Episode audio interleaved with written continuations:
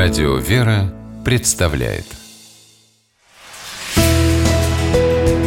Литературный навигатор Здравствуйте! У микрофона Анна Шапилева.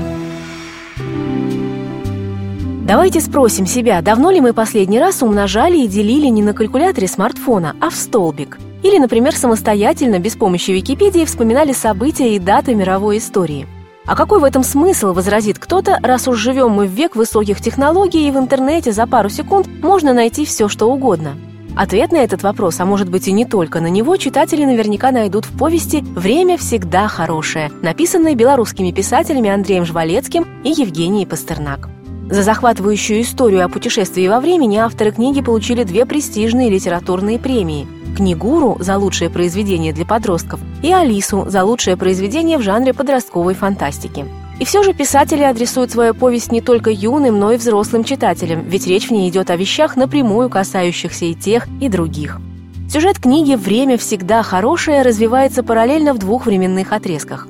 Современная пятиклассница Оля Воробьева необъяснимым образом попадает из 2018 в 1980 год – это случается как раз в тот момент, когда девочка и ее одноклассники узнают, что на ближайших экзаменах им придется отвечать не только с помощью тестов, но и устно.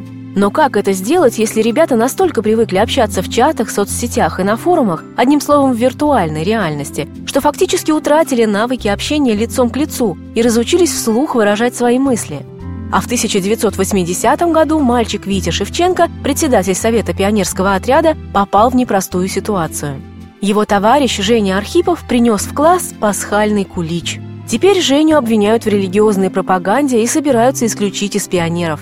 Витя пытается спасти своего товарища и вдруг оказывается не в своем привычном времени, а почти 40 лет спустя, в 2018 -м. Фантастическим образом Оля и Витя меняются местами во времени. Каждый из них не только постигает новый для него образ жизни, но и усваивает важные уроки взаимовыручки, стойкости, доброты и дружбы. Учится отличать мнимые ценности от истинных. Это помогает героям по-новому взглянуть на самих себя и на время, в которое им довелось родиться.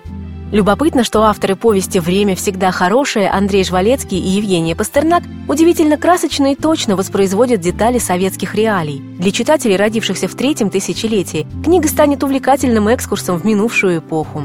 А взрослых, возможно, посетит ностальгия по времени, когда за продуктами нужно было по несколько часов стоять в очереди, но при этом необыкновенно сильной была способность радоваться простым мелочам. А главное, книга помогает поверить в то, что хотя время и не выбирают, оно действительно всегда хорошее. По крайней мере, сделать его таким под силу каждому из нас.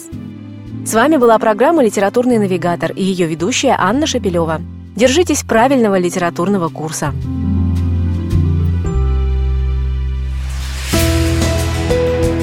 Литературный навигатор.